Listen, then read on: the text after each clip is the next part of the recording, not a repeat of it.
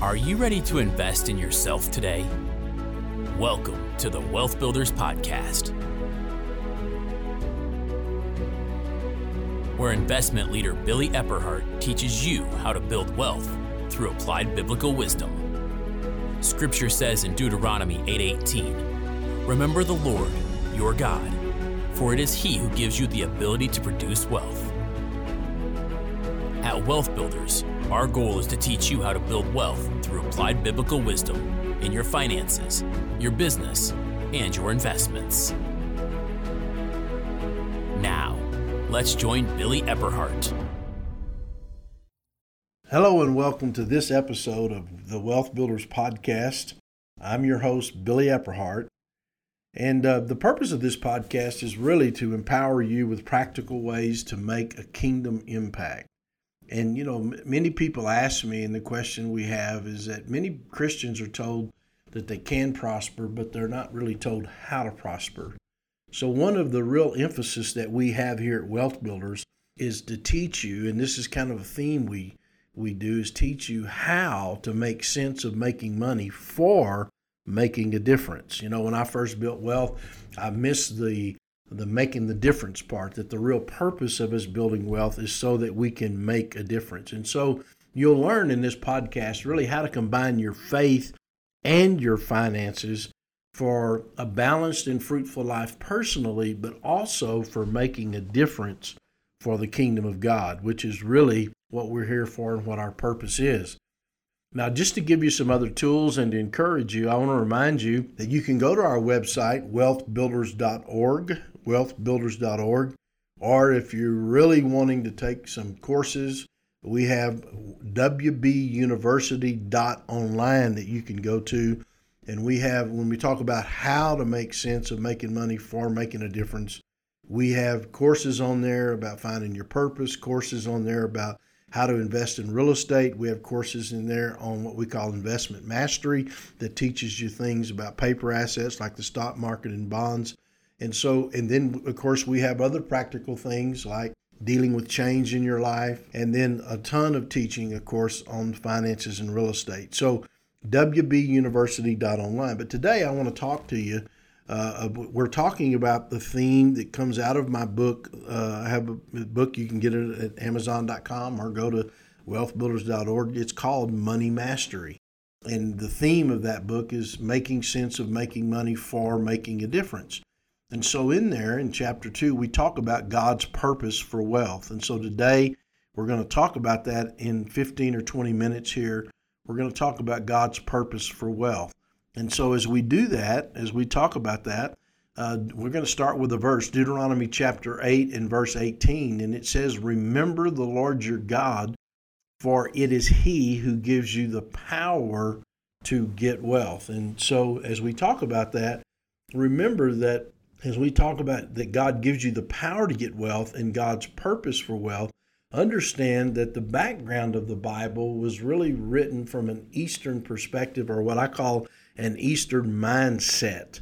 And the reason that I'm making that distinction is that it was written from an Eastern mindset, not from a Western mindset. Most of you that are listening to the podcast, not all of you, because we have people from Asia and actually China and uh, and India and Africa that listen to the podcast as well. So we want to welcome all of you, especially those of you listening. But when we talk about the cultural background of the Bible, it's really written from that Eastern mindset of what we call a Jewish perspective. In fact, the first five books of the Old Testament, which are which we call the Pentateuch, that's really the Jewish Bible they call the Torah. So there is a mindset that the Jewish people, in a positive way, have about wealth and their perspective on building wealth and their perspective about how to use their wealth that most of the time is so different from what the Western mindset is. We have such a consumer mentality in the consumer in the Western mindset. That's one of the differences. There's such a heavy consumer mentality. So today, what I want to talk about is the is from the Jewish perspective talk about the five foundations of Jewish economic theory. So when we talk about God's purpose for wealth, those five foundations help us understand what God's perspective is. He wants our perspective to be. So, foundation number one uh, from Jewish economic theory is uh, what is called the participation, or that we participate in with God in the creative process. The Jewish mindset, Jewish economic theory, the participation in the creative process. So the Bible is clear in 2 Corinthians chapter 6 and verse 1. It says, We then, as workers together with him, talking about God, also plead with you not to receive the grace of God in vain. So, really, one translation says we are co laborers together with God.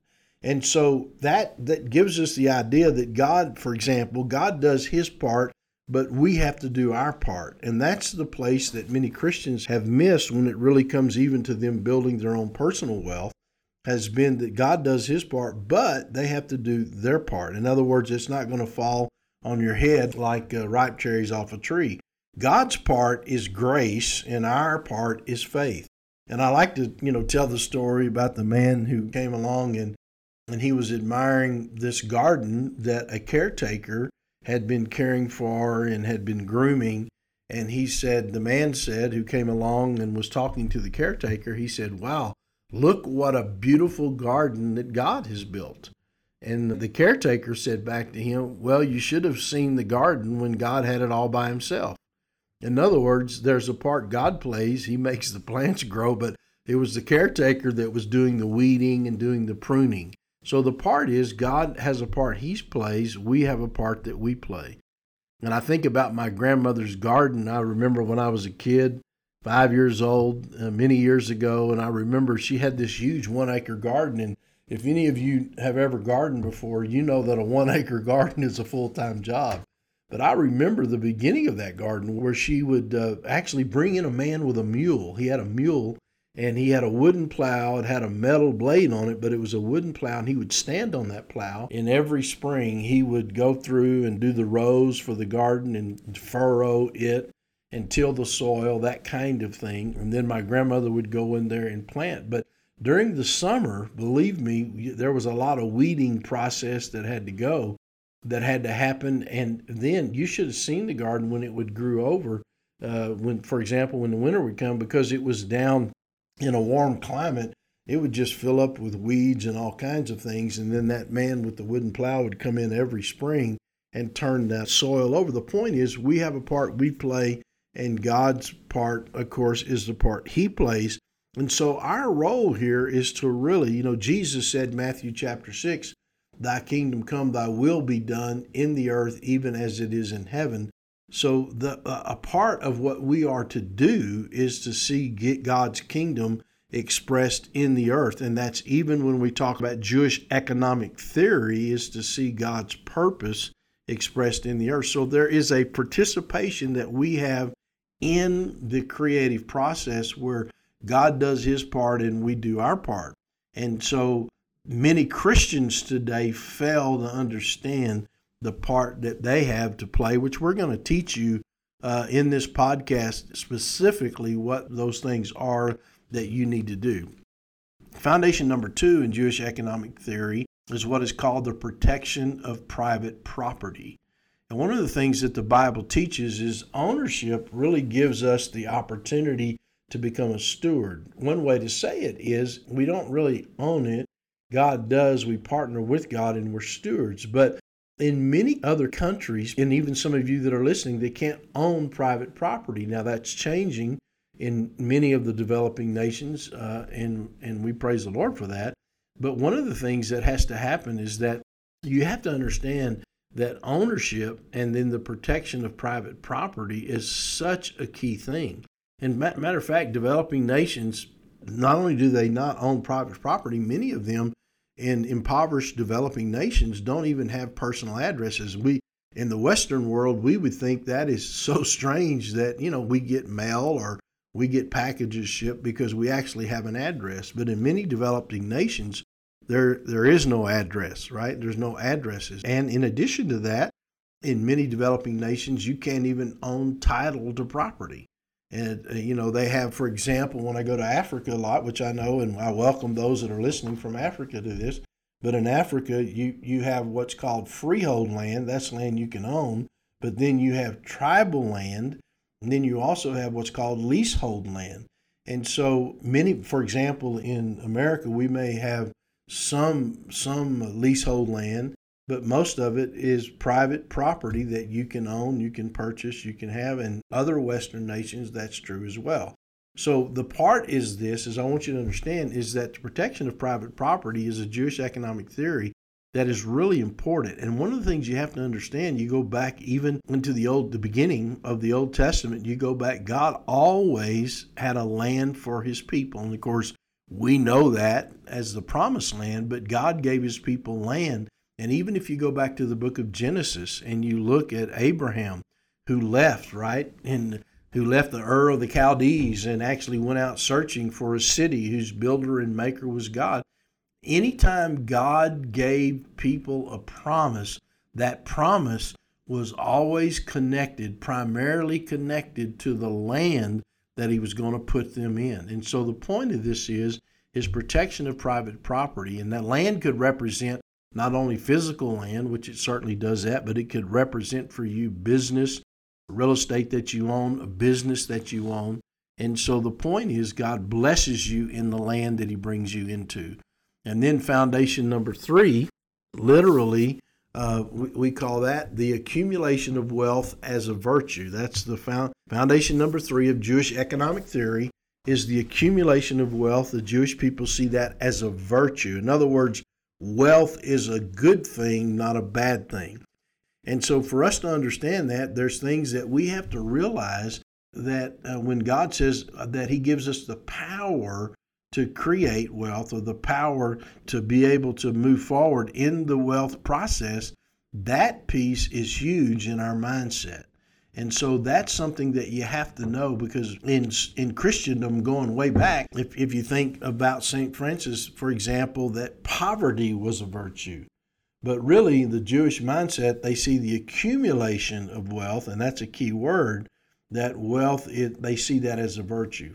Foundation number four is what we call caring for the needy. Now, one of the things I'll just give kind of a warning here, I'm going to share with you the positive side, is one of the things that I see happening many times in developing countries. Because remember, I haven't told you this, but remember, we have a ministry investment arm called Tricor Global. And Tricor Global actually does microfinance loans. I'll explain that to you later uh, in another podcast, but we do microfinance loans overseas. And one of the reasons is people haven't realized this, but aid can actually, meaning when we give people money, it can actually create a welfare mindset. In fact, I see some countries where American missions money, Australia, UK, the Netherlands, and many of the Scandinavian countries, just Western nations' missions money actually becomes can become uh, and develop a welfare mentality so you have to be kind of wise and smart and honestly there are some developing countries because i've been in them that actually a large part of their economy the economy of that nation is built on what we call ngo money or non-governmental organizations those are typically ones that provide aid and believe me i believe in emergency aid i believe when there's famine there's war, you know, there's devastation. We should always give and aid. But what's happened is sometimes that's gone too far. And people, listen, people, I've learned this, people in developing countries aren't interested in just a handout. What they really want is a hand up. They're not just interested in us giving them a fish, they want somebody to teach them how to fish. And that's what Tricor does. We offer training and coaching and mentoring to be able to encourage them that they can do it. And I promise you, there are recipients that walk away every time and they're excited. It helps their self esteem that they think, hey, I paid my loan back. I'm actually worth something. You'd be amazed at the difference that makes sometimes in people's lives. And of course, remember, we're not doing it to make money. We don't make money with it. What we're doing it is to create and empower people to be able to build wealth and come out of poverty on their own. And so, you know, Jesus was clear when it comes to aid that the poor you're always going to have with you. He said that in Mark 14, verse 7. So there's always a time and a place to give and to help. But there's also the time and place to bring people up in their mindset where they become, for example, they get empowered. And I love to tell the story about a man who we did a loan to who first, uh, for example, he had a he was repairing used bicycles, and I remember he came and got a three hundred dollar loan, and then about oh I don't know it was, it was four or five months later he paid the loan back four month three four months. He came back and asked that was a $300 loan and he, he opened that repair shop. He bought some tools. And then he asked for a $1000 loan and he took that $1000 loan and asked, actually uh, opened a a used furniture store where he sold used furniture. And he just needed to buy a few pieces and so he took that sold those and he grew paid that loan back he came back for a $10000 loan and the $10000 loan was that he wanted to open a new furniture store so he had to buy new furniture. He opened that store, paid that loan back. Believe it or not, he paid that loan back in a short period of time, and he came back about a year later for a fifty thousand dollar U.S. loan. Now that that's a lot. Remember, he started at three hundred, and he came back. It's amazing how he's grown. And he came back, and the purpose of it, he wanted to open a grocery store, and he wanted to have a gas station in the front. Uh, I've been over there. We have pictures of it. It's incredible to see. And he wanted it because most gas stations or what they call petro stations over there don't really want to. Uh, the, there's these small motorcycles called boda bodas, and they don't like the boda bodas coming. He built his strictly for boda bodas, where boda bodas could come and refuel. His business grew and expanded. He paid the fifty thousand dollar loan back. It's amazing. And he came back for a much larger loan and the purpose of that was that he wanted to open a Costco type warehouse for the purpose of actually uh, make giving supplies to entrepreneurs that are up and down in the they have these markets you know that are at these main intersections and people were overcharging the entrepreneurs and the vendors that were in there for their goods and so he was supplying it to them at a cheaper rate and he literally opened an african costco so the point is, that's what we're talking about empowering people. So you have to have the right mindset when we talk about Jewish economic theory. Now, the last one, foundation number five, is what we call limited government. And limit government, eh, remember, is here to serve, not dominate. And one of the things that we're facing in some Western nations is the continual drift towards socialism and, in some limited cases, to communism but you got to remember that part of a biblical worldview, when we talk about limited government, is that people are empowered as entrepreneurs, what we call free enterprise, right? And so capitalism, that people are, and remember that government is here to serve. And, and matter of fact, one of the things that we see with the with the Israelites was you remember God, the Israelites pushed God to give them government and to give them a king that wasn't God's best for them. And so uh, now, obviously, we need government. Romans 13 tells us the importance of that, but we need government that is here to serve the people and, very candidly, to serve God, not to serve itself. And then the tax structure, of course, many young people listening to this podcast don't understand how much money they actually pay in taxes. But do you realize that by the time you take payroll taxes and sales tax, and of course other types of taxes that happen in Western nations, including the United States, that in many cases people are paying over 50% of their income just in taxes. So that's amazing. And so the whole idea is you don't we don't want to have a government that heavily taxes its people. We want a government where there's freedom to live and engage in free enterprise. And so as we're talking about this subject about God's purpose for wealth, remember the Lord your God, for it's He that gives you the power to get wealth, that He may establish His covenant. And so, this is something that is real important when we're talking about these five, uh, what I call the five foundations of, of Jewish economic theory to understand. Uh, and the good news is, in most Western nations, as far as the government, we're close to functioning in a way that would be God honoring, but then the people inside of the nation the government have to have their thinking in line with these five foundations so they themselves are able to build wealth. And so, hey, this is Billy Epperhart. Now remember to go back to wealthbuilders.org. Hey, I forgot to mention, I think I did, that we have free blogs on there. So you can go. We have a debt calculator on there. We have a real estate investment calculator that's on the wealthbuilders.org site that you can use. And by the way, as I'm recording this, uh, just to, uh, we're actually upgrading the wealth the debt free calculator currently as I'm recording this.